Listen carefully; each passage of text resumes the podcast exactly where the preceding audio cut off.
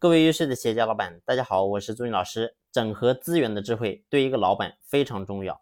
那么过去呢，我也给大家分享过，我说很多的企业家、很多老板呢，往往会犯一个错误，他总认为呢，在企业当中，凡是有问题，作为老板呢，就一定要想方设法去解决。其实你会发现，你没有办法把所有问题都解决完。过去呢，很多人你会发现自己工厂的整个设计能力不行，所以呢，自己去学设计。然后呢，技术不行，自己就去学技术；然后财务体系不行，自己学财务。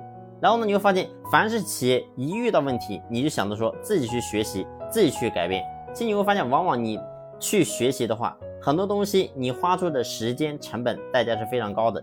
所以呢，我是做个老板，你最重要的一定要学会一项技能，就是学会整合资源，也就是说，去整合身边你所缺乏的东西。你比如说你在。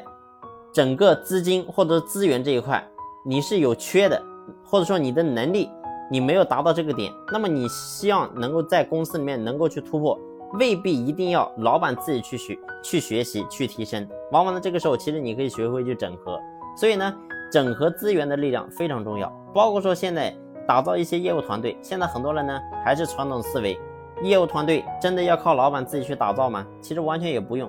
为什么呢？你只要把整个商业合伙人能够真正打造出来，然后呢，真正的去更多的把内外，包括是上下游，整个客户、供应商等等，你把这些人能够真正整合在一起，其实你会发现呢，整个销售体系其实呢也比想象中要容易的非常多。所以我说做个老板，你必须要学会整合。那么整合的智慧到底是什么呢？就是只有两句话。第一个，我到底该怎么样去整合别人？这是第一个点。就是我怎么去整合别人？我和别人合的到底是什么？那么第二个呢？就是别人凭什么要跟你合？也就是说，我们就整合别人，别人凭什么要跟我们一起被整合呢？所以这个是我们应该思考的。也就是说，能够真正的让双方能够受益，也就是说一加一能够大于二，或者说等于三等于四。只有能够做到这样，你会发现呢？我们才能够真的去整合别人。那当我们能够整合越来越多的人，在我们企业为我们所用的时候，你会发现企业自然能够做得更好。所以呢，这是我们作为一个老板，你必须要去学习的一项智慧。好了，这一期的分享呢，就分享到这里，感谢你的用心聆听，谢谢。